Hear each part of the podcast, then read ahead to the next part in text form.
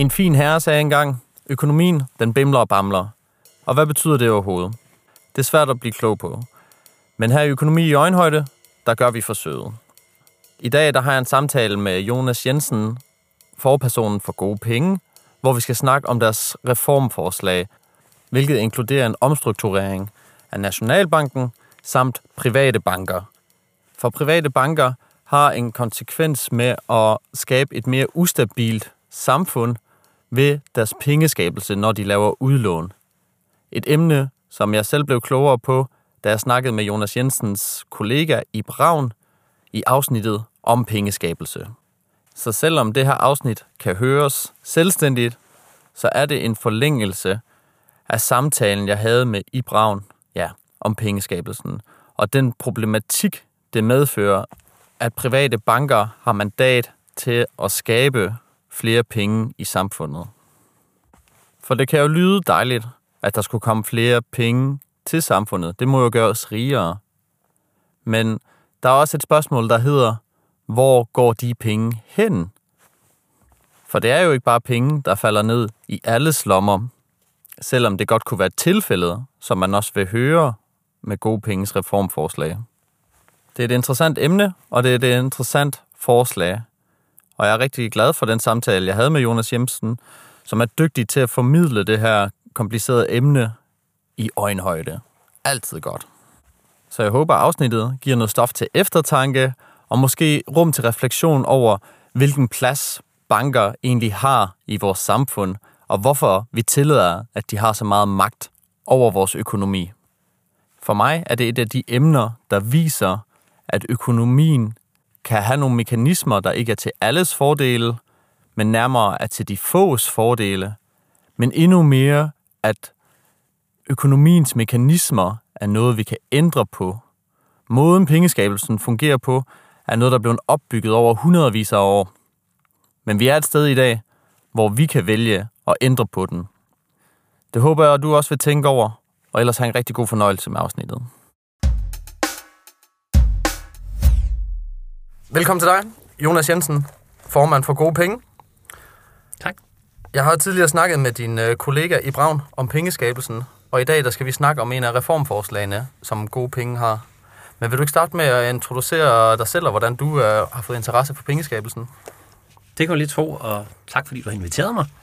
Øhm, jamen, det er jo lidt svært at sige, hvordan jeg kom i gang med pengeskabelse. Jeg har læst statskundskab, og der lærte jeg ikke rigtig noget om pengeskabelse i en lille bitte, bitte smule. Øh, men det, der egentlig fangede min opmærksomhed, det var, øh, at Ole Bjerg udgav en, en bog, der hedder øh, Gode Penge, som vi også øh, har valgt at bruge som navnet på vores forening. Øhm, og han har en lidt, lidt provokerende tilgang, eller der var i hvert fald mange, der synes det var meget specielt, men det ramte ligesom mig i noget, som var, at jeg, jeg havde ligesom godt mærket, at der var et hul, men at jeg ingen steder mødte det, jeg ligesom skulle fylde i. Eller sådan, hvor var der noget viden, jeg kunne finde? Øh, og det var i hvert fald ikke i blandt de undervisere, jeg, jeg mødte. Øh, så jeg tog til det oplæg af, af Ole, og, og han sagde så, at du har nogle spændende kritikpunkter, og du lyder nysgerrig, vi har den her læsegruppe. Øhm, vil du ikke være med? Og det var så der i 2012, eller noget af den stil. Øhm, og det, der så virkelig vendte mig over til, at det her var virkelig spændende, og i hvert fald ikke bare spændende, men også glemt eller nedprioriteret, det var, at jeg snakkede med øh, øh, det, der så blev foreningens formand, øh, Rasmus Hårgaard Nielsen. Jeg snakkede med ham om, Nå, du er jo økonom, Rasmus. Hvad, hvad med det over på økonomi? Der har I jo selvfølgelig hørt rigtig meget om pengeskabelse, og I har helt styr på det. Og så sagde han, øh, nej, vi har da lidt om det her fractional reserve banking teori og sådan noget, men det er jo bare det samme, du har haft, Jonas. Øh, det er ikke rigtig noget, vi arbejder med. Øhm, vi, vi bliver undervist i, at penge er et slør, og det gælder om at kigge igennem sløret, og sådan nogle ting, øh, kan jeg huske, han sagde til mig. Og der blev jeg virkelig sådan, wow, hvis ikke statskundskaberne ved det, hvis ikke øh, politerne over på økonomi ved det, hvem er det så, der ved noget om det her pengeskabelse? Hvor skal jeg gå hen? Øhm, og det var starten. Så det var der simpelthen ingen svar på. Hvor skal man gå hen? Nej, ikke de steder, jeg kendte, eller det var i hvert fald ikke personer, der var i Danmark, som arbejdede på en læreranstalt. Men betyder det så, at I satte jer for, jamen så er det os folk skal komme til, når de gerne vil have svar omkring pengeskabelsen? Det udviklede sig jo i hvert fald til at blive, kan man sige, når, man, når, når vi ledte efter noget, og nogen, der vidste noget, så skulle vi så langt ud i kæden, at, at det var udlændinge typisk. Ikke? Øh, så hvem er det, der ligesom bærer fanen, og hvem sørger for, at, at der er ordentlig undervisning på universiteterne, og at der er en god debat om det her i gang. Men det var der ikke nogen, der gjorde, og så, så var det oplagt for os at tage den plads. Og det var ligesom det, det gik ud på i starten. Altså det var, hey, der, det her pengeskabelse er noget, der findes. Øh, det er noget, vi politisk skal tage nogle beslutninger om. Øh, man kan lave reformer, man kan lade være, øh, og der bare ingen debat var overhovedet. Okay, og reformer, det kommer vi jo til. Øh, men jeg er lidt nysgerrig på, hvad blev ligesom jeres øh, fundament for foreningen? Fordi I må jo have haft et øh, form for argument eller en idé om, at den her oplysning, den mangler hos befolkningen.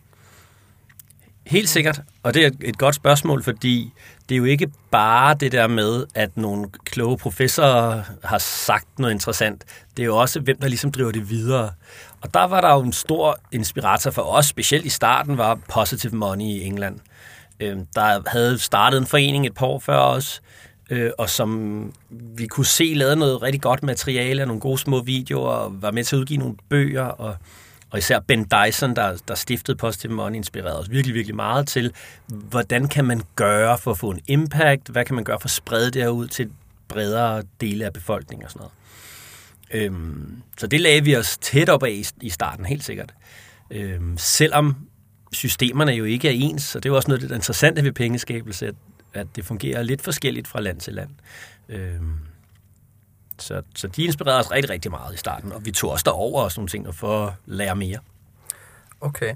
Jamen, må jeg så ikke uh, lige prøve at give et lille resume af, hvad jeg husker fra IBA omkring det her med pengeskabelsen? Øhm, og så kan vi jo måske tale om, om det er generelt eller bare for Danmark. Øhm, men pengeskabelsen sker i takt med, at banker de udlåner penge. Og man har jo den her idé om, at øh, de tager penge de har nede i kælderen, eller hvor det skulle være henne. Øh, men sådan forholder det sig ikke. Det er egentlig bare tal, de taster ind på din konto, og så står der, at du mangler, eller du mangler at betale den her gæld til banken. Så hvis du låner 100.000, taster de 100.000 ind, men skriver også et andet sted, at du skylder 100.000. Lige præcis. Og det er der pengeskabelsen opstår. Vil du måske hurtigt øh, gentage, hvad det er, der er problemet med den her mekanisme? Ja, og der er jo mange problemer, øh, men vi kan da tage de mest åbenlyse først.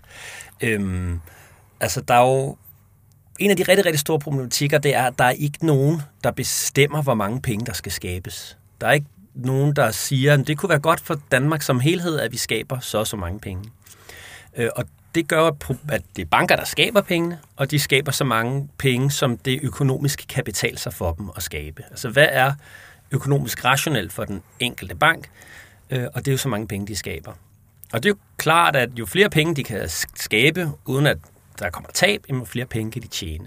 Så den enkelte bank har et incitament til at skabe flere penge, og det har alle bankerne jo så, og det gør, at der bliver skabt rigtig, rigtig mange penge, øh, specielt i perioder, hvor det går rigtig godt. Øh, og det kan så føre til øh, en boom-bust-økonomi, kan man kalde det, altså hvor det i lange perioder går rigtig, rigtig godt, for der bliver skabt flere og flere penge. Men så lige pludselig har folk ikke råd til at, at betale øh, deres afdrag og renter, og det kan føre til, at banken så tager tab. Og hvis banken tager tab øh, og bliver presset, så vil den stoppe med at låne ud, og så er det, man får det bust. Og der er finanskrisen det tydeligste eksempel på det. Så hvordan, altså boom, det er fordi det boomer, det går godt, og bust, det er fordi, ja, det buster, at det er sådan men det lyder som en eksplosion. Ja, præcis. Det, man kan, det er det vel egentlig også. Altså man, det er jo billedet med at puste en ballon op, for eksempel, man kan bruge i det. Altså, når, når, det, når det buster, går det hurtigt, og boomet kan vare ved længe og være stabilt og højt, men lige pludselig kommer der et hurtigt øh, bust. Okay, og så springer boblen. Ja, og, og det, der er det interessante her, er jo, at, banken er ligesom, det er en selvforstærkende effekt. Fordi det, der gør, banken øh, kan, kan og vil låne mange penge ud, det er typisk, at der er sikkerhed i det, den låner ud til. For eksempel boliger. Så man kan låne mange penge til boliger, så stiger prisen på boliger. Men det gør så, at folk kan låne endnu flere penge, fordi man låner i forhold til boligens værdi. Så der sker det, at når banken låner mere ud, men så bliver det nemmere at låne endnu mere ud i fremtiden. Så det bliver sådan en selvforstærkende cykel, der bare stiger, stiger, stiger, stiger, indtil det boster. Ja, altså, fordi jeg låner til 1 million til et hus, og så når jeg sælger den, så er den måske stedet til 1,2, og så har jeg på den måde en sikkerhed eller øh, kreditværdighed, hvad det hedder, øh, ja. ja, på 1,2, og så kan jeg jo lige pludselig låne 1,4 næste gang. Eller det er på den måde, det forøges. Ja, lige præcis. Altså, man kan jo ikke låne mere en bolig, end det den er værd. Og jo flere, der låner til at købe dem, jo mere bliver de værd. Jo mere de er værd, jo mere man kan låne. Det er ligesom en slange, der spiser sin egen hale, kan man sige, for sig selv til at vokse. Øhm, fordi at realkredit fungerer sådan, at du kan låne helt vildt billigt til en andel af boligens værdi. Ikke? Øhm, så lige meget hvor god din løn er, så har du ikke behov for at låne mere end 1 million, hvis boligen koster 1 million. Men hvis den koster 4 millioner, så kan du få lov til at låne 4 millioner i den bolig. Øh, eller ikke helt 4 millioner, men næsten 4 millioner. Okay. Jamen lad os komme lidt ind på reformforslaget. Fordi nu har vi lidt med nogle boliger, og vi har noget med det her boom-bust, som giver nogle svingninger i økonomien. Hvad er det for nogle mekanismer, I vil kigge på, som kan ændres og udligne, lad os sige, de her to negative faktorer? Ja. Øhm, først vil jeg lige sige en lille smule om vores reformforslag. Jeg ved, I har sikkert snakket lidt om det, men, men tanken om reformforslaget er det med, at bankerne ikke længere skal skabe penge, når de giver et lån, men at de skal enten låne deres egne penge ud, eller videreformidle nogle penge, ved at nogen rent faktisk sætter dem til rådighed for banken, og så kan de låne dem videre ud. Altså det, man faktisk tror, en bank gør. Ja, ikke? Vores reform går ud på, at bankerne skal gøre det, almindelige mennesker tror, de gør, ikke? Låner deres egne penge ud, eller låner de penge ud, nogle andre har, har valgt at sætte til rådighed eller sætte ind i banken, ikke? Så på den måde stopper man egentlig også pengeskabelsen hos banker? Ja, det drejer sig om, at banken ikke længere kan skabe penge, men at den kun kan låne de penge ud, den selv har, eller som nogen øh, vælger at sætte ind. Nå, øh, og for at komme videre med det, så er det jo sådan nu, at bankerne de er meget, meget interesserede i at låne ud til noget, der har sikkerhed. Altså der giver banken sikkerhed. Øh, og det er fordi, at hvis banken, som det er lige nu, sidste gang jeg var inde og tjekke øh, for Danske Bank, der havde Danske Bank værdier for 4% øh, af det, den havde lånt ud til. Og det vil sige, at hvis banken tager tab på 4%, men så er der ikke flere penge i banken. Altså det vil sige, hvis den har alle dens lån, øh, det, folk betaler 4% mindre tilbage, end de skylder banken, jamen så er der ingen værdier tilbage i banken. Og det vil sige, at banken er det, der er det, man kan kalde risikoavers. Altså den har meget, meget lille risiko for, at selv hvis den tager et lille tab på alle sine lån, så kan den faktisk gå konkurs. Så derfor vil banken rigtig, rigtig gerne låne ud til noget med sikkerhed. Øh, og den store ting, der er i Danmark, det, det er boliger. Øh, og det er jo sådan, at hvis man låner penge i banken eller til en bolig, så skriver man jo under på, at jeg låner til den her bolig, og man skriver også under på, at banken ligesom har sikkerhed i boligen. Det vil sige, at hvis man dør eller bliver syg eller ikke betaler sin afdrag, så kan banken overtage, banken og realkreditinstituttet overtage boligen og sælge den, og så ligesom få dækket sit lån den vej rundt. Øhm, men hvis man har en reform, hvor banken ikke længere kan skabe de penge, den har lyst til, øh, eller give de lån, den har lyst til, men den ligesom har en form for begrænsning på, hvor mange lån den kan give, men så vil den ikke længere bare låne så meget som muligt ud til det, mest, til det der med mindst risiko. Så vil den i stedet tænke, men hvorfor er det bedste afkast? For jeg har kun de her 100 millioner. Hvor kan jeg få det bedste afkast? Hvor før, altså det bedste afkast givet den mængde penge, jeg har. Det vil være det nye, hvor det gamle er, jeg kan skabe uendelig mængde penge. Hvordan kan, når jeg skaber uendelig mængde penge, kan jeg tjene flest mulige kroner? Øhm, og det vil gøre, at bankerne vil blive skubbet hen mod at investere i noget, som har et højere afkast. Måske også med en højere risiko, men også med et højere afkast. Og det er typisk, øh, det kunne være iværksættere eller virksomheder, øh, som, som vil komme længere frem i køen, hvor renten er meget, meget høj nu, øh, hvor den vil blive lavere, og til gengæld bliver boliger langt, langt mindre interessante, fordi afkastet er virkelig, virkelig lavt. Øh, så det var egentlig ske en eller anden udvikling hen imod, at de to renter vil ligne hinanden mere. Lad os sige, at iværksættere nu skal låne til 15 procent, boligejere låner til 2-3 procent, men det kan være, at det vil blive 10 procent til iværksættere og 5 til boligejere, eller jeg ved ikke, det er bare et gæt. Hvorfor skulle øh, det ændres? Ja, man kan jo sige, som det er lige nu, og det er meget interessant, det er, hvis jeg nu skal ud og låne, jeg har, jeg har 5 millioner, og jeg skal købe en bolig til 5 millioner. Så kan det ikke betale sig rent økonomisk for mig at bare bruge mine 5 millioner til at købe den bolig. Det kan bedre betale sig for mig at gå ned i banken, låne, i hvert fald de 4 millioner, lad os sige det, til den rente, der nu er, øh, halvanden procent, hvis det er flekslån, og 3 procent, hvis det er et fastforrentet, øh, og så låne til min bolig. Og så, tage, så har jeg brugt kun 1 million til udbetaling, så, så er der 4 millioner tilbage. Det kan bedre betale sig for mig at tage de 4 millioner og sætte ind på min pensionsopsparing, eller investere i aktier, der har et, et afkast måske på 5, 6, 7 procent. Øhm, så lige nu, der kan man sige, har vi et system, der får os til at tage mere gæld, og hvor det simpelthen ikke kan betale sig øh, at investere i boliger for penge. Det kan kun betale sig for banken, som har skabt penge. Ikke? For almindelige mennesker kan det ikke betale sig. Øhm, og det er jo især dem, øh, der har godt med penge, der kan udnytte det, eller dem, der har adgang til at låne rigtig billigt i en, i, til en bolig, at de kan ligesom score profitten på det. Men en del af det, jeg hører dig sige, er så også, altså med reformforslaget, at så bliver det jo dyrere at være boligkøber, eller en fremtidig boligkøber, fordi renten den vil være højere. Så hvorfor skulle folk være interesseret i, at der sker den her ændring? Ja, øh, og det er der flere... Altså helt sikkert, det vil blive dyrere, eller det ved jeg ikke, renten vil blive højere, og så vil der jo ske noget med priserne på, på boliger. Øh, egentlig vil vi gerne holde hoved, hånden under priserne, sådan så de ikke falder, så dem, der ligesom har købt en bolig, ikke bliver straffet. Men det, der jo kunne være det fede scenarie, er jo egentlig, at boligerne er billigere øh, og renten er højere. Det er det, der vil ske på markedet, men hvis renten stiger, så vil, vil prisen være nødt til at falde. Og så vil det ikke nødvendigvis være dyrere at have din bolig, selvom du betaler en højere rente. Og en langt større del af vores lån vil så ende hen til produktive formål i virksomheder og udvikling. Øhm. Men hvad er det, der gør forskellen på, på det nuværende system og øh, reformsystemet, altså i forhold til, at boligboblerne ikke bliver pustet lige så meget op? Ja, Altså hele hovedeffekten er jo, at med det fremtidige system siger man til banken, at I kan ikke låne penge ud. Så hvis banken skal låne penge ud, så skal den enten have nogen på kistebunden, som den låner ud til nogle andre, eller jeg som privatperson eller virksomhed kan hen og sige, hej øh, Jyske Bank, øh, jeg har de her 10 millioner, vil du investere dem for mig? Øh, så kan man sige alle mulige krav, hvis man vil. Det skal være til vildmøller, eller det skal være til infrastrukturprojekter, eller hvad man nu har lyst til. Men hvis Jyske Bank så siger, jamen så overfører man ligesom penge til Jyske Bank. Man har ikke nogen konto, der står noget på. Jyske Bank underskriver en kontrakt. Ja, vi skal nok investere dine penge i infrastrukturprojekter. Vi vil betale dig 3% i rente. Og så har man ligesom et lånedokument. Og så overfører man pengene til Jyske Bank, og man har ikke nogen penge på sin konto. Jyske Bank har bare lånt nogle penge ind. Ikke?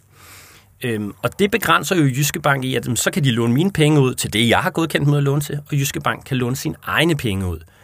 Men det er det, hvor, som det er lige nu, der har bankerne måske 1-2 procent af de penge, de låner ud. Så de vil kunne låne 100 gange så lidt ud. Så de vil afhængige af, at folk ligesom sætter penge ind og vil låne dem ud.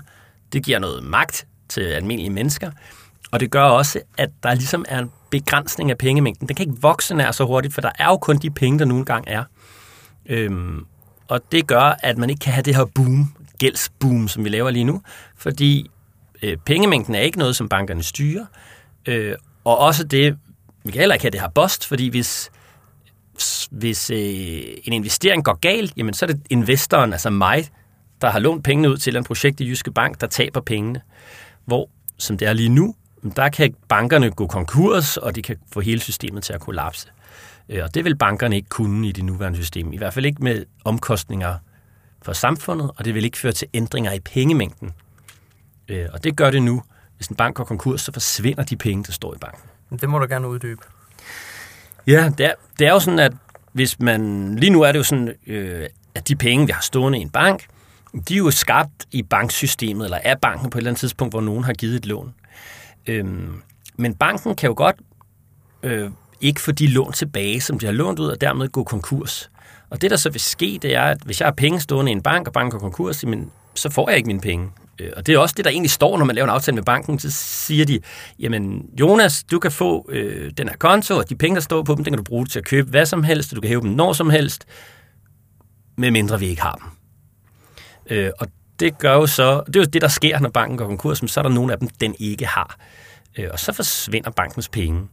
Og det er jo selvfølgelig ærgerligt for mig, der har penge i banken, men det er også ærgerligt for hele samfundet, fordi nu falder pengemængden. Det vil sige, der er færre penge i hele samfundet. Og det gør, at alle dem, der havde penge i Jyske Bank, de kan ikke gå ud og købe de varer, de burde købe i morgen. Og dem, der så er ansat i de butikker, der skal sælge de varer, de kan ikke få nogen løn.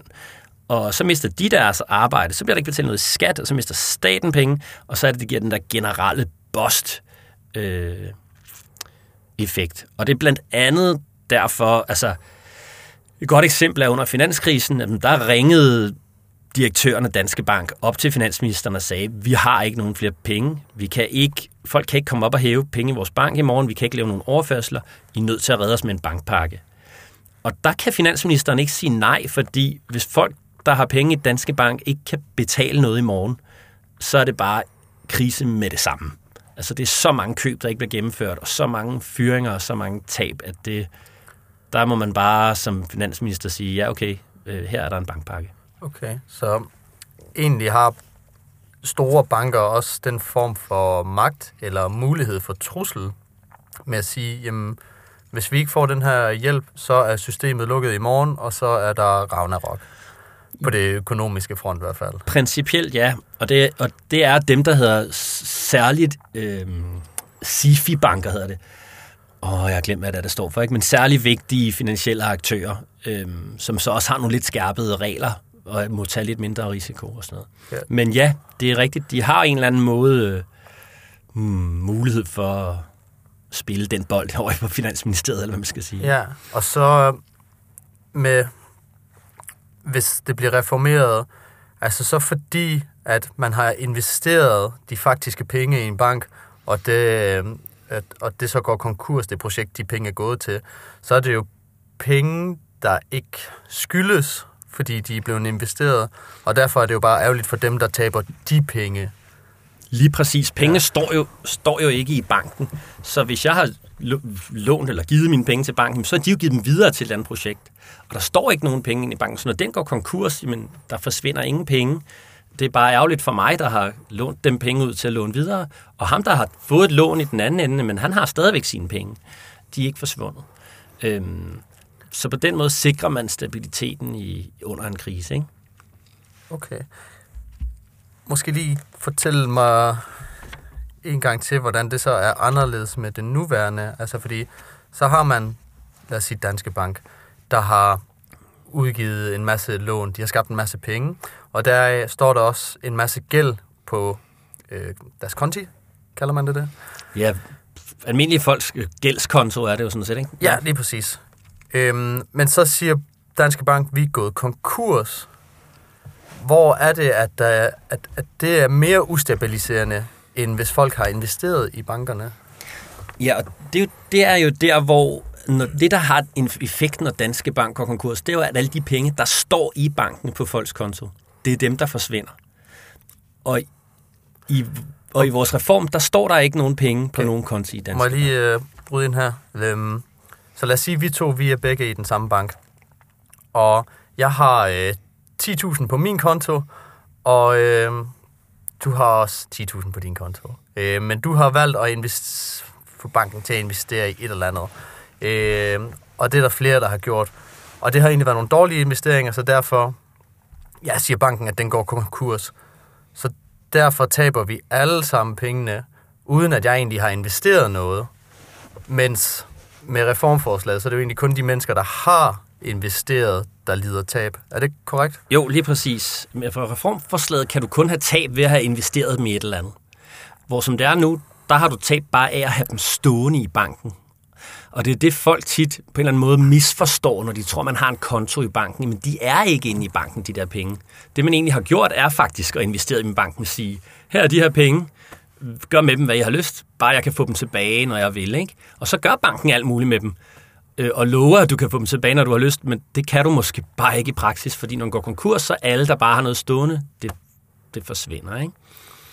Øhm, i, altså, nu tegner jeg det også skarpt op, fordi selvfølgelig kan banken krasse nogen penge ind. Så i praksis vil der ske det om, du har 10.000 stående, men vi er gået konkurs, så nu er vi nødt til at opsplitte banken. Vi kunne kun skrabe 7.000 ind. Og så får man syv af de 10.000. Ja. Øh, så det er ikke, fordi alle pengene besvinder, men de vil blive fastfrosset i det øjeblik, banken er under konkursbehandling. Øh, og så kan man jo ikke lave nogle betalinger i en periode i hvert fald. Okay. Er det så korrekt, at så ser jeg tre mekanismer, der ligesom ændres med reformforslaget? Altså det ene, det er jo selve pengeskabelsen. Den stopper privatbanker med at lave. Så er der noget med långivningen, altså hvordan lån de fungerer. At både på det punkt, at øh, vi kalder det jo egentlig investeringer, når private folk giver det til banker, men det er jo i princippet også et lån til banken. Ja, præcis. At, at det ændres, fordi så er, er det de rent faktiske penge, der bliver lånt, og ikke bare, det bliver ikke brugt som en eller anden øh, reserve, eller, øh, ja, og så noget i forhold til selve betalingen, altså hvordan bankerne bruger pengene. Øh, hvad er det, hvad, hvad forandrer egentlig det, at de tre mekanismer bliver ændret på? Ja, det der, det der er hovedpointen i at lave det her om, jeg, jeg lige om lidt går jeg lidt mere i detaljen om, hvordan det rent øh, tekniske fungerer, de, de ting, du nævner nu. Yes. Øh, men, men hovedpointen er vel det der med, at der er en eller anden form for sammenhæng imellem, at den, der tager noget risiko, også får noget afkast. Så lige nu er det sådan, at dem, der har penge stående i banken, de får ikke noget afkast. Men hvis banken går konkurs, så har de et tab.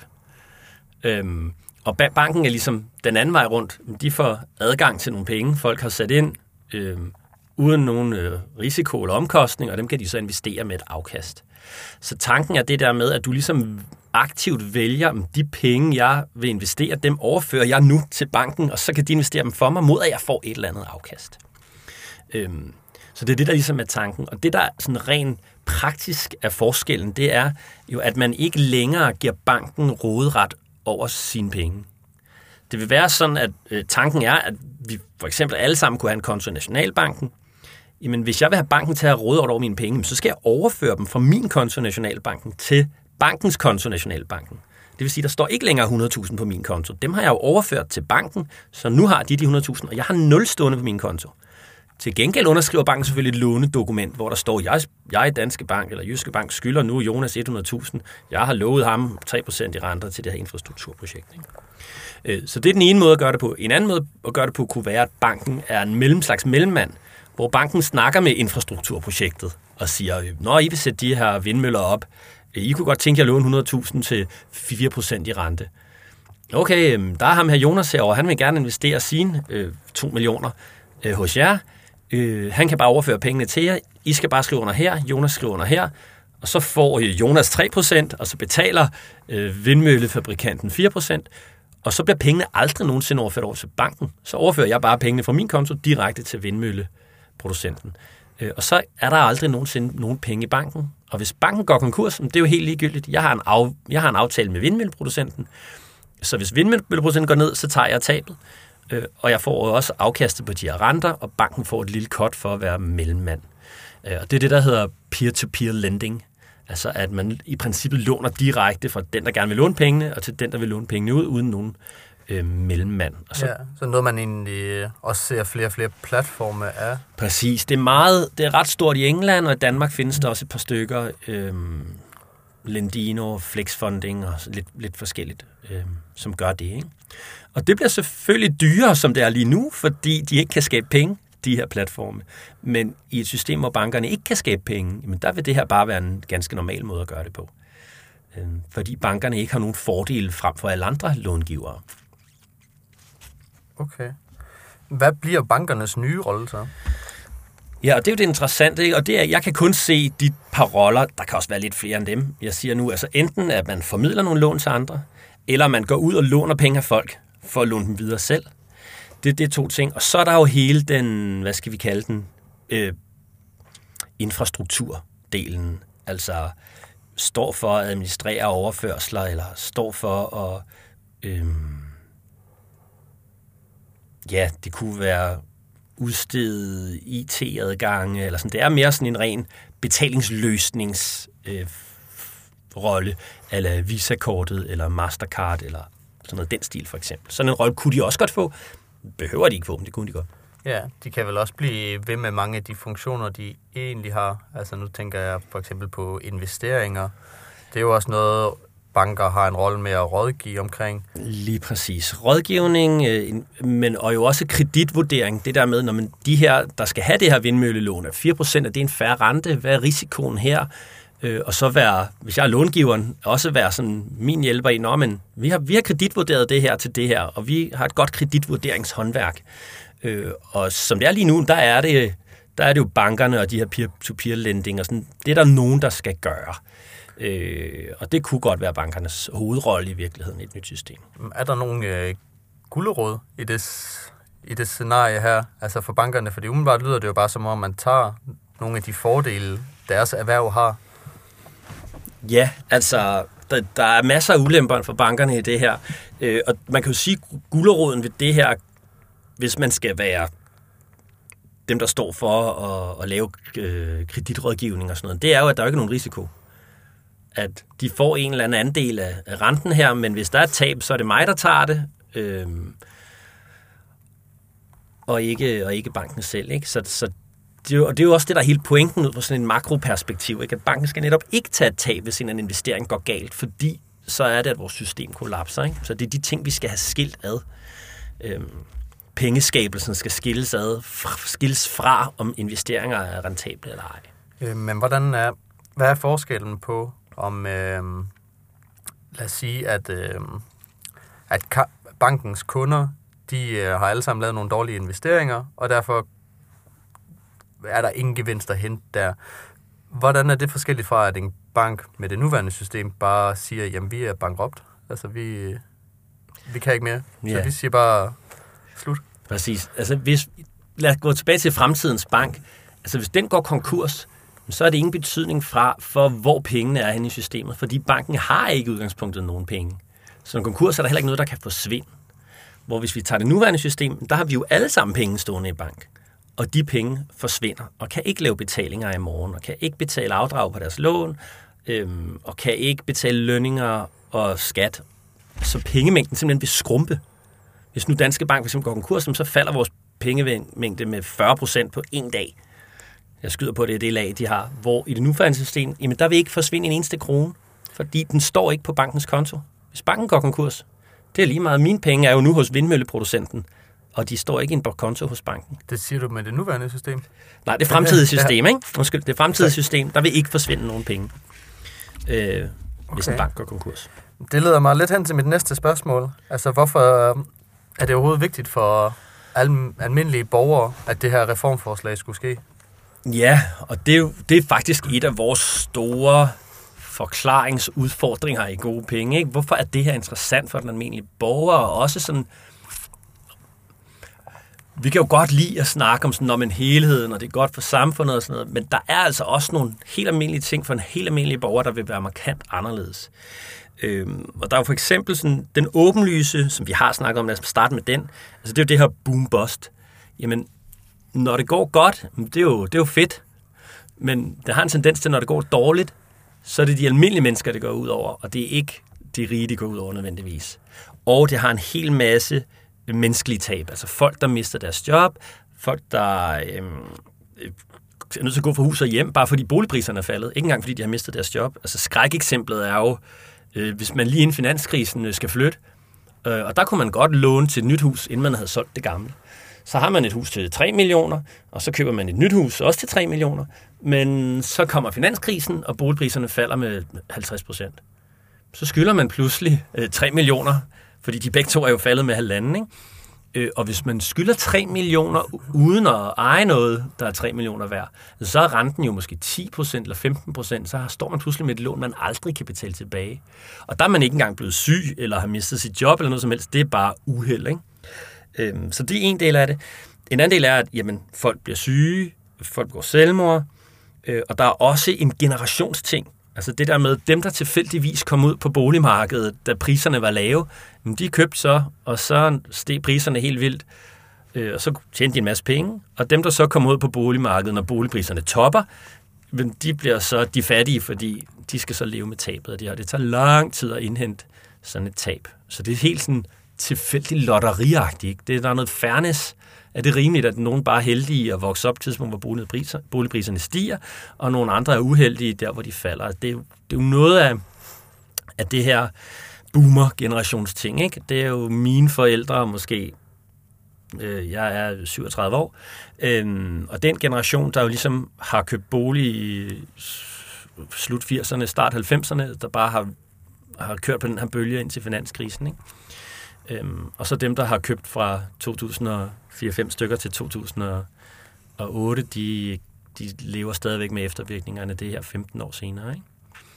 Øhm, nå, det var de sådan generelle dårlige ting. Det er også de lidt mere specifikke, som folk ikke tænker over. Og det er jo sådan noget som, at øh, fordi vi skulle snakke her i dag, var jeg sådan en tjek, men hvad sker der med den her pengemængde?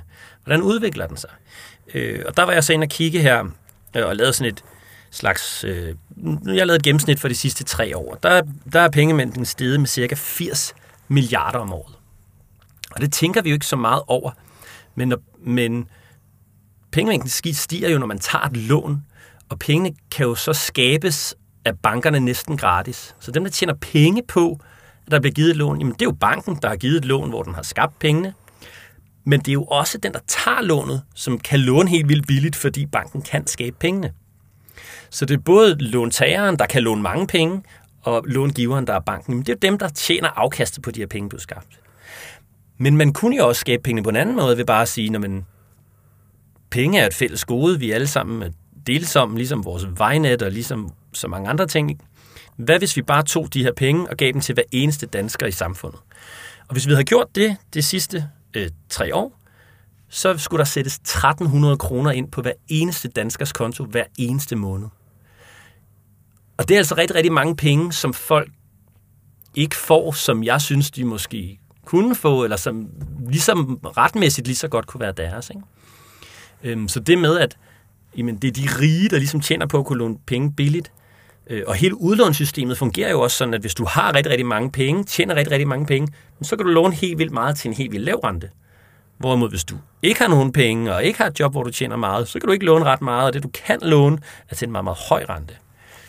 Ja, altså det lyder, at den pengemængden er steget så og så meget. Det er, fordi bankerne har lånt så mange summer ud. Så det du siger er, at hvis det havde været staten, der havde stået for at skabe den her pengemængde, altså vi tilføjer den her mængde til samfundet, så kunne det have været 1300 til hver borger per måned. Ja, præcis. Men hvordan så i forhold til, fordi ved pengeskabelsen, altså det er jo udlån stadig, så det er jo også noget, der skal tilbagebetales.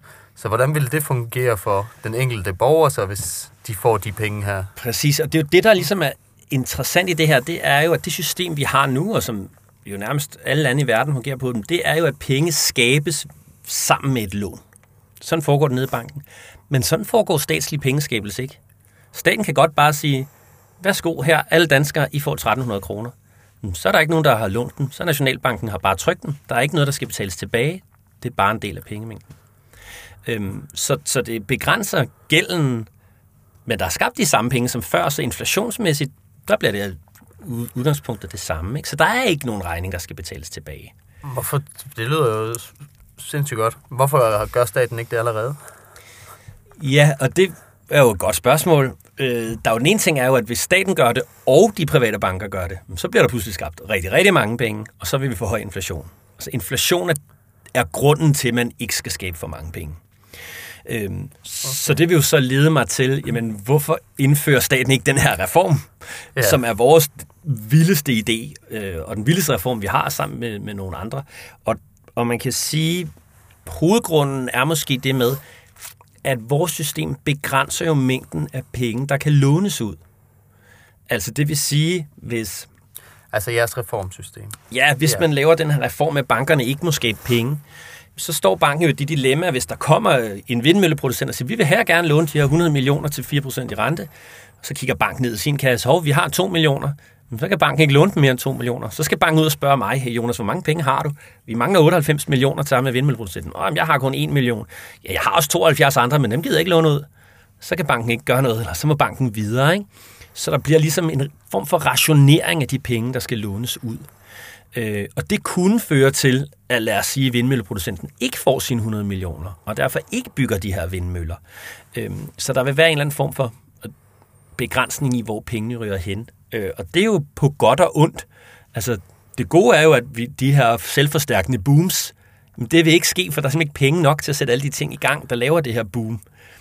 Øhm, og pengeskabelsen vil jo ikke øh, være der. Det er den ene ting af det. Og den anden ting er, hvem er det, der bestemmer, hvor de her penge skal hen? Ikke? Som det er nu, der er det jo bankerne, der bestemmer, hvor penge skal hen. Fordi det er dem, der skaber alle lånene, og alle låner inde i banken. Så hvis banken helt vil gerne vil låne ud til alt muligt, vi som samfund faktisk ikke er interesseret i, så vil banken stadigvæk gøre det, hvis det er profitabelt for banken.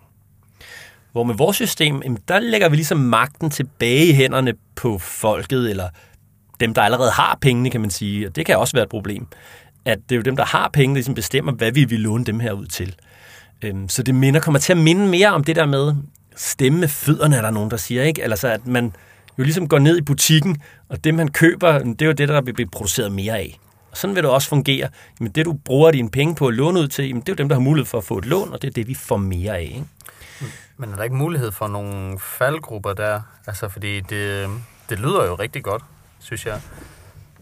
Men hvis man nu lige tager de pessimistiske briller på, altså, hvorfor skulle det ikke være mere rentabelt, at det bliver investeret i olie eller flere boliger, der koster en masse? Altså, hvor, hvorfor skulle det gå til gode ting, så at sige? Ja, øhm, man kan jo sige, man kan sige det på flere måder. Noget, noget er det jo selvfølgelig, det er jo svært at sige nej tak til vækst. Altså det der med, hvis vi har, kan lave en investering, der har et eller andet afkast, men hvis der ikke er nok penge i, i vores system, så er der nogle af de der investeringer, vi bliver nødt til ikke at lave. Og det kan koste traditionel øh, pengeøkonomisk vækst. Ikke? Øhm, så det, er jo, det kan man nemt se som en ulempe. Noget af styrken er til gengæld, at hvis vi laver et system, der er mere stabilt, så sikrer vi også, at de investeringer, der bliver lavet, bliver langsigtede. Fordi hvis jeg for eksempel lige nu kan tage et flekslån til 2% i rente, jeg kan investere med et eller andet, der giver mig 3% i afkast, men så bør jeg jo tage lånet til 2%, investere det til 3%. Problemet er jo bare, at hvis vi har en ustabil, ustabil økonomi, blandt andet som vi ser nu, lige nu stiger låneraterne helt vildt, så stiger renten på flekslån til 5%. Så er lån til 5% og investeret dem til 3%. Det fører til, at gå konkurs, lad os sige det, og den fabrik, jeg har lavet, den kan ikke producere noget, den er bare spildt og skal rives ned. Så der kan ske sådan noget, ressourceallokeringen, den bliver ikke optimal, hvis man har en økonomi, der bevæger sig på boom-bust-måden, hvor noget er rentabelt i nogle perioder, og i andre perioder er det ikke rentabelt. Øhm, så det har lidt sådan kortsigtet. Og derfor er det også meget, meget svært at vurdere, hvad der på lang sigt vil give den bedste økonomi, fordi at forskellene vil være ret store på kort sigt, men hvis vi nu har et punkt 50 år frem i tiden, hvor vi både har en masse booms og en masse busts med i det nuværende system, og skal sammenligne det med et fremtid, der er mere stabilt, så kan det godt være, at det vil ende øh, mere det samme sted, fordi begge dele har nogle fordele og nogle ulemper. Ja, jamen jeg sidder og tænker, øh, hvis man kigger på den økonomiske historie, altså noget, der jo gentager sig, det er jo, at der kommer de her finansielle kriser, simpelthen. Øh, så ja, det virker som en god idé. Okay, vi kan skabe mere stabilitet, øh, og det er måske på grund af, øh, at jeg kommer fra en ung generation, men jeg, jeg er jo ikke blevet forfærdeligt påvirket af finanskrisen, og når jeg kigger rundt i Danmark, så synes jeg jo, at vi har det meget godt. Altså det der sådan, ja, der har været en krise, men hvor kritisk har den egentlig været? Altså er det ikke noget, vi overkommer alligevel? Helt sikkert. Altså der er jo, og det er måske også det, der er i det her, at, at straffen eller udgiften til krisen er på en eller anden måde skjult. Altså, vi har nu et samfund, hvor uligheden er ikke så iøjnfaldende. Altså hvis man kigger 100 eller 200 år tilbage, når man, så var det de rige, der havde en bil, eller de rige, der havde et sommerhus, eller de rige, der havde det flot tøj på, eller altså alle de der markører, de rige bruger dem ikke så meget mere. Og når man går ned ad gaden, kan man ikke nødvendigvis se forskel på en mange millionær og en studerende. Øhm, og at det så kun er i de rige særlige klubber, eller de særlige ting, de gør, der er dyre, at man ser det. Ikke? Øh, og det er måske en del, hvis, der skal man jo nok læse Piketty eller sådan noget, hvor man ser det der med, at der er stigende ulighed, og, og det der primært er sket, er, at de rige er blevet mega rige, og det er jo ikke noget, vi går og ser i vores hverdag, men, men hvis de penge, som er gået til at gøre de rige mega rige, men hvis de var blevet spredt ud til alle, så ville vi faktisk alle sammen have det ret meget bedre. Øh, og, og oven i det er det en eller anden form for skjult øh, fordeling. Altså, vi er ligesom vant til, når man, vi betaler noget skat, og så går det fra de rige og bliver givet til de fattige. Men vi lægger ikke mærke til det her pengeskabelse, der på en eller anden måde gør det omvendte. Altså, som kunne være et fælles gode, der går til alle, men i stedet for rent faktisk kun er til gavn for den rigeste elite, der har mulighed for at låne rigtig meget, rigtig billigt. Ja, så det jeg hører dig sige, det er egentlig, at kriser er øh, godt for de mega rige på en eller anden måde. Eller i hvert fald, de bliver ikke lige så berørt af det.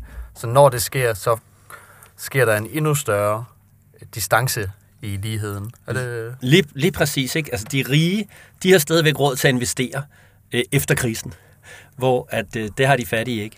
Så, så der sker det, at når priserne er lave igen, kan man sige, efter krisen, så er det de rige, der køber op.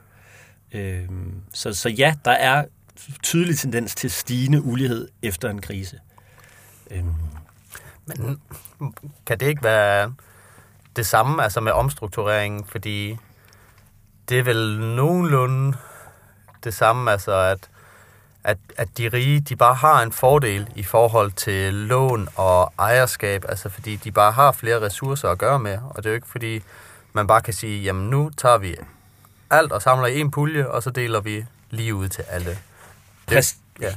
Helt, helt enig, og, og det er jo det dilemma, man står i, når man laver vores reform, at det er, jamen vi, vi stabiliserer pengesystemet, men der er jo stadig det med, at hvis alle de rige har alle pengene, og det er jo dem, der skal låne dem ud for at få virksomhederne i gang, jamen, så vil virksomhederne gøre noget for at låne de penge, og renten kan blive højere.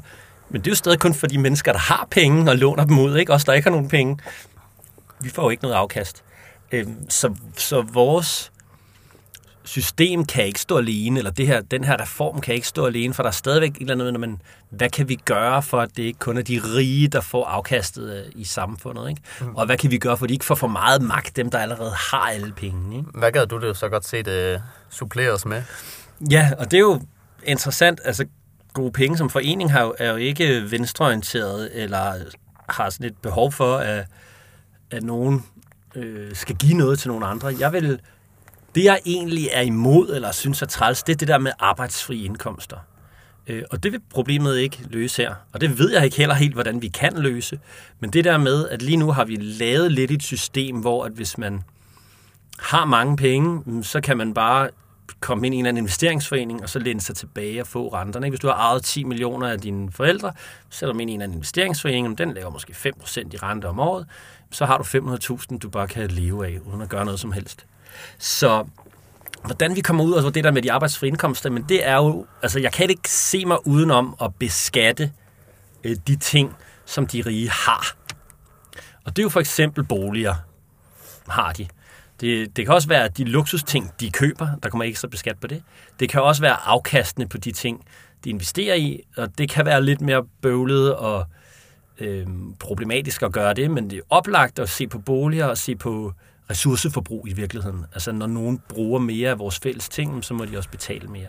Og, og der er det jo en, det kan godt lyde sådan lidt kommunistisk, øh, altså at det skal være kaviar og panje og sådan nogle ting, ikke?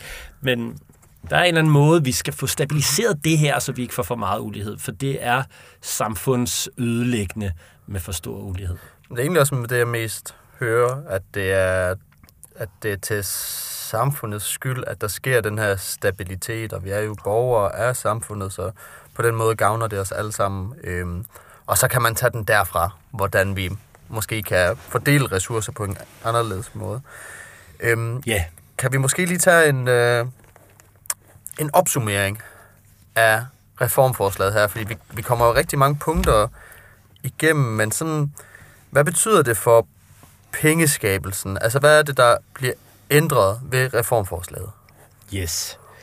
Ja, vi lavede tidligere den her tredeling med, at der er noget pengeskabelse, der er betalingssystemet, og der er långivningen. Og lad, hvis vi prøver at tage dem en af gangen. Lige nu, der ligger pengeskabelsen i bankerne. Langt den største del af den. Kontanterne bliver jo stadigvæk skabt af Nationalbanken, men det er kun cirka 1% af de nye penge, der bliver skabt. 99% af de nye penge, det er bankpenge, der står på vores konti.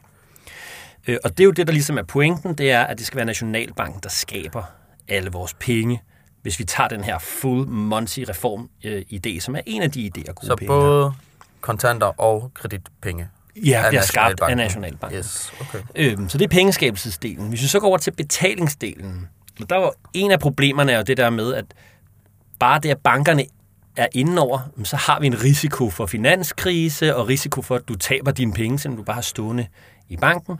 Så tanken med det er, at selve konti skal stå i Nationalbanken. Ja, I stedet for, at man har en konto i Nationalbanken, nej, i en privatbank, så har alle en konto i Nationalbanken. Og det har bankerne også. Så det er Nationalbanken, der står for at gennemføre betalingerne. Ja. Så er lave alle overførslerne. Øhm. Må jeg prøve at give mit take på det?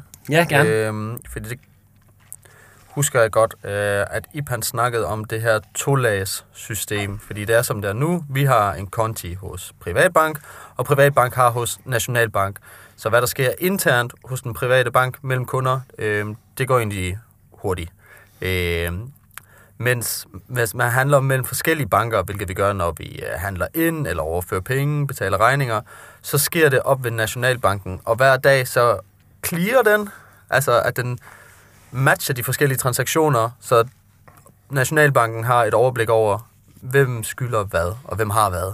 Ja. Og så med reformforslaget, det var ligesom de to lag, men øh, der udvisker man faktisk to lag, og har kun et lag, ja. er det rigtigt? Ja, man har kun et lag, så alle har en konto i Nationalbanken, og de, kon- og de penge vil jo så svare til kontanter. Altså det er Nationalbanken, der har skabt dem alle sammen.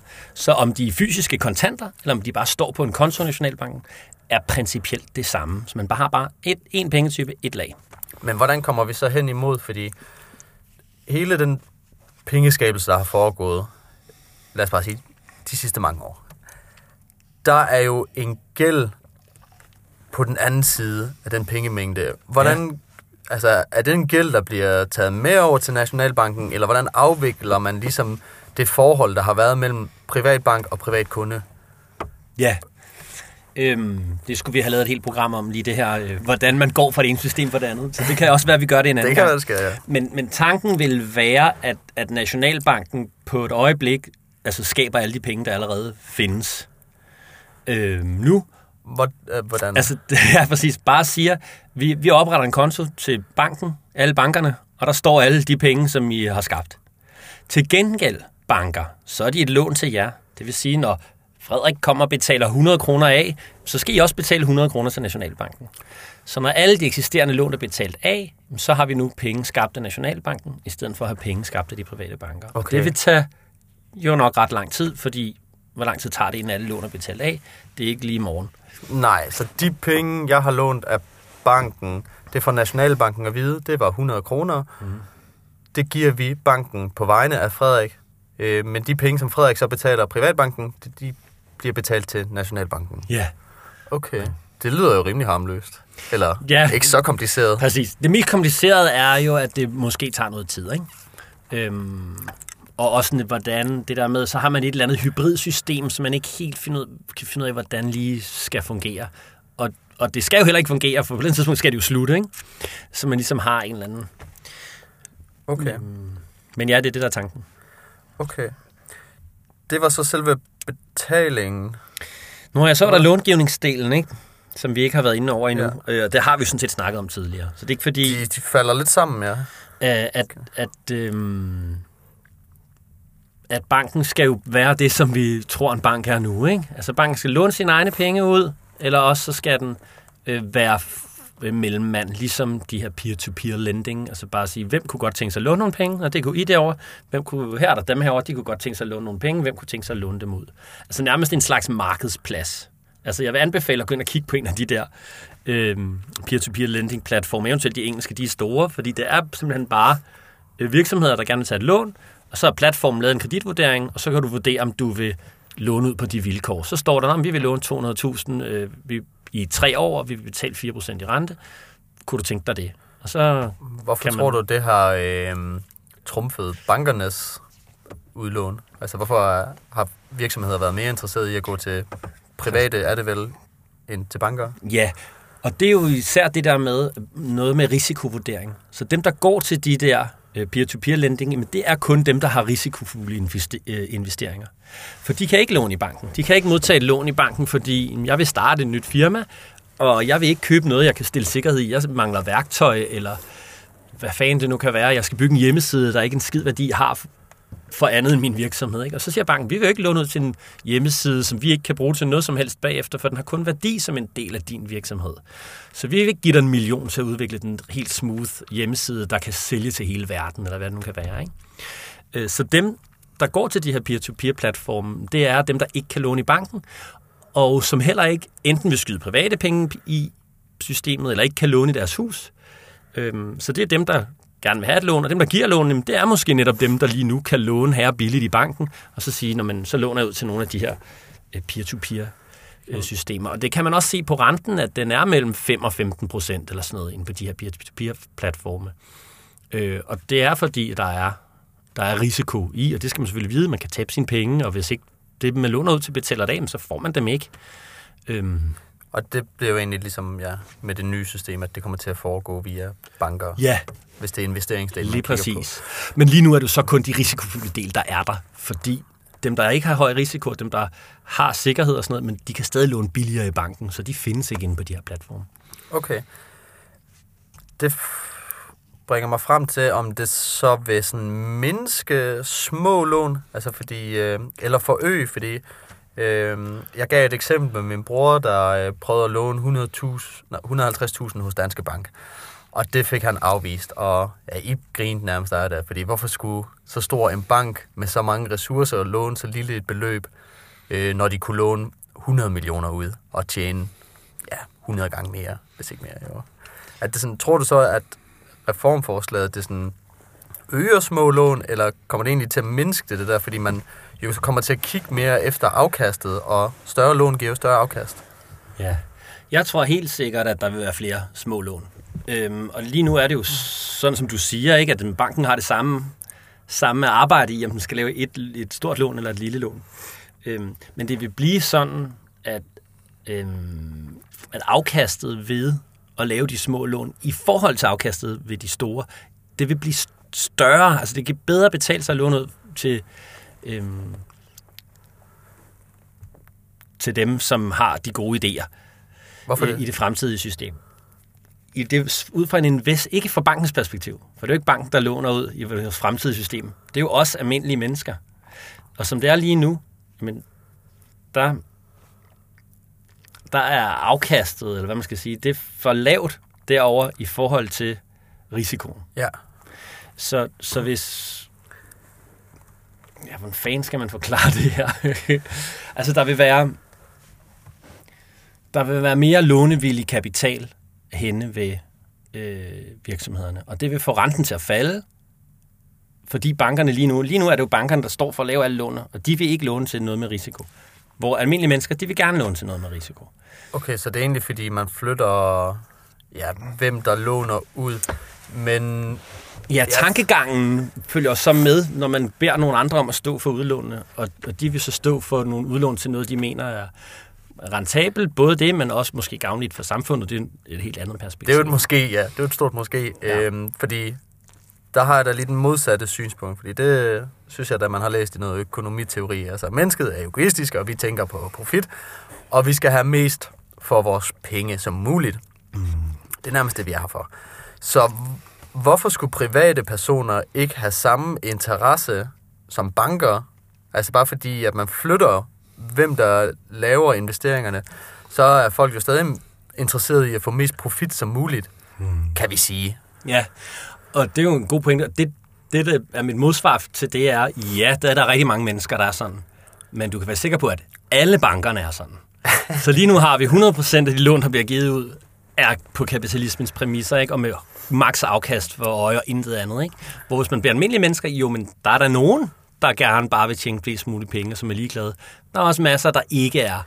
Øh, og det kan man også se ind på de der platforme, øh, Lendino for eksempel, hvor hurtigt deres grønne, øh, dem der vil låne til grønne ting, de bare bliver revet væk, for det vil folk gerne investere i. Ikke? Ja, og jeg kan, øhm, jeg kan se for mig, hvordan øh, kooperativer kunne få en større rolle. Altså det der, fordi, ja okay, jeg kan låne 150.000 ud, øh, men hvis vi er 20 mennesker, der kan det. Altså, så har vi lige pludselig mange millioner at kunne låne ud, og vi har alle sammen den samme agenda med, at vi vil have grøn omstilling, eller vi vil have økologisk landbrug, eller... Lige præcis, lige præcis. Og, sådan, og det er det med danskerne, de, vi vil godt have afkast, men vi vil ikke nødvendigvis have det maksimale afkast. Altså sådan, sådan er det også med, med folks pensionsopsparinger, og det der at sige nej til fossile investeringer. Sådan vil jeg da også have det med min egen pensionsopsparing. Jo, jeg skal have et afkast, som jeg kan leve af, når jeg bliver gammel, men jeg vil da måske godt give, i stedet for at få 5% i afkast, så nøjes med at få 4, og så tænker jeg egentlig vide, at jeg får det samfund, jeg gerne vil have i fremtiden. Øhm, og, og vi er altså nede i nogle altså forskelle, der er så små, som det, jeg siger nu. Ikke? Altså fra 5 til 4 procent for eksempel i afkast, og så er det pludselig øh, en bedre investering at, at gå grøn. Ikke?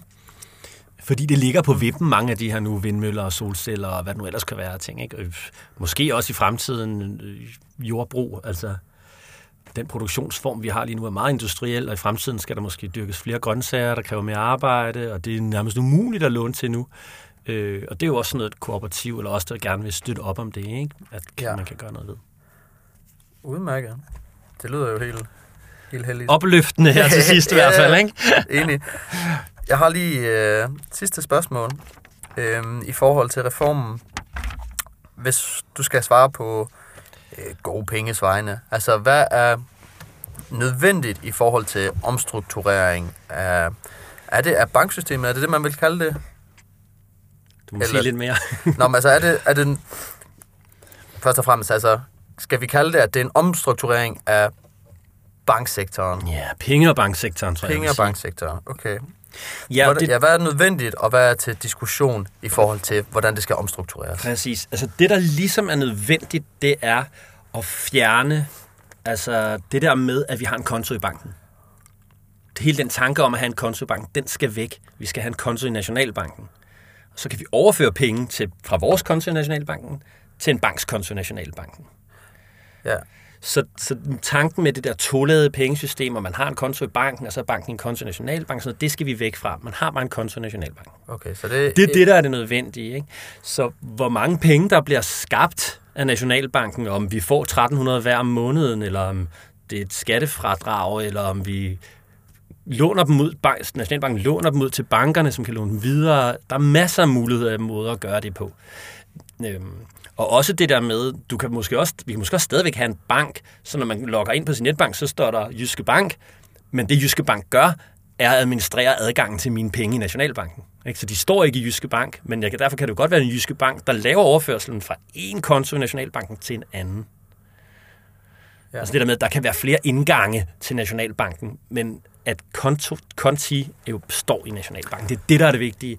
Næsten alt det andet kan man kan man øh, strukturere på forskellige måder. Okay. Ikke? Så bankerne beholder deres administrative rolle? Det kan de i hvert fald gøre, ikke? Hmm. Ja, hvis jeg lige må bringe gulderåden på banen igen, kunne man forestille sig et scenarie, hvor øh, bankerne de fik, faktisk fik en lille del af vores øh, skat? Fordi nu, altså de, de giver jo op på mange fede ting, så lidt ligesom, øh, ligesom kirken engang øh, fik en lidt mindre rolle i samfundet, men altså, de får lige en lille del af skatten. det, ja, det kunne man da godt. Altså, det der med, de er jo gode til at lave de her betalingssystemer, og de har lavet en masse innovationer. Jeg tror ikke, vi havde haft mobile pay og alt sådan noget, hvis det kun var Nationalbanken, der skulle stå for det hele. Så det er da oplagt, at de stadig har en rolle og, og kan udvikle et system, så det bliver bedre og måske mere effektivt, mere brugervenligt og mere sikkert og alle sådan ting. Ikke? Øh, så der kan jeg da se masser af offentlige private partnerskaber, og hvor banken jo kunne få en eller anden administrationsstøtte, eller hvad, hvad vi nu skal kalde det. Ikke? Øh, det kan jeg sagtens se. Udmærket.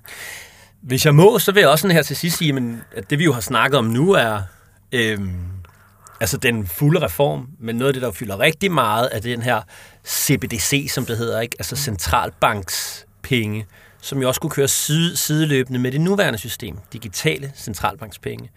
Øh, og det er jo noget af det, der bliver forsket rigtig meget i, om, om man skulle til at have en, en app på sin telefon, hvor man så havde adgang til en konto i Nationalbanken, som kunne man kunne have sideløbende med det nuværende system. Så man havde øh, 700 kroner på sin konto i Nationalbanken, som man bare havde på sin app, og så kunne man betale med den øh, i kiosken eller til hinanden, eller hvad man nu ville.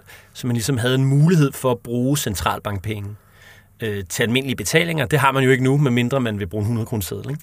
Ja. Øh, og der rykker, det rykker helt vildt, og, og det er noget af det, der vi kommer til at forholde os til alle danskere inden for de næste, jeg ved ikke, jeg tror 3-5 år, det kan godt være, der går lidt mere, men, men der sker noget nede i ECB og også andre steder i verden, mange steder i verden. Ja, så den europæiske centralbank.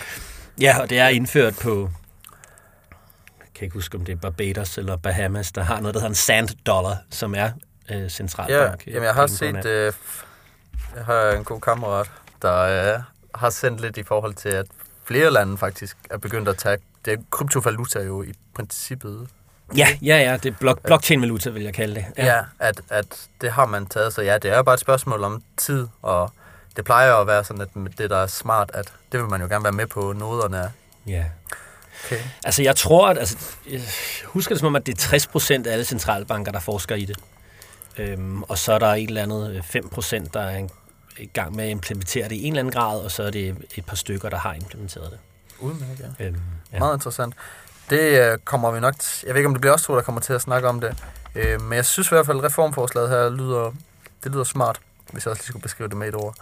øh, der er helt sikkert nogle punkter, jeg gerne vil dykke mere ned i, så jeg håber, du har lyst til at komme med en anden gang, og vi så kan... For jeg, jeg synes, vi får lagt fundamentet. Hvad skal der ligesom ske med reformen, men øh, hvordan bliver det egentlig til, og hvad er nogle af konsekvenserne, eller nogle af de yderligere konsekvenser. Så det håber du har lyst til at deltage i en anden gang. Du skal have tusind tak for besøget. Det var så let. Man må altid spørge mig, om jeg vil deltage, så vil jeg typisk gerne. Det er jo rart at få chancen for at komme igen. Tak for det.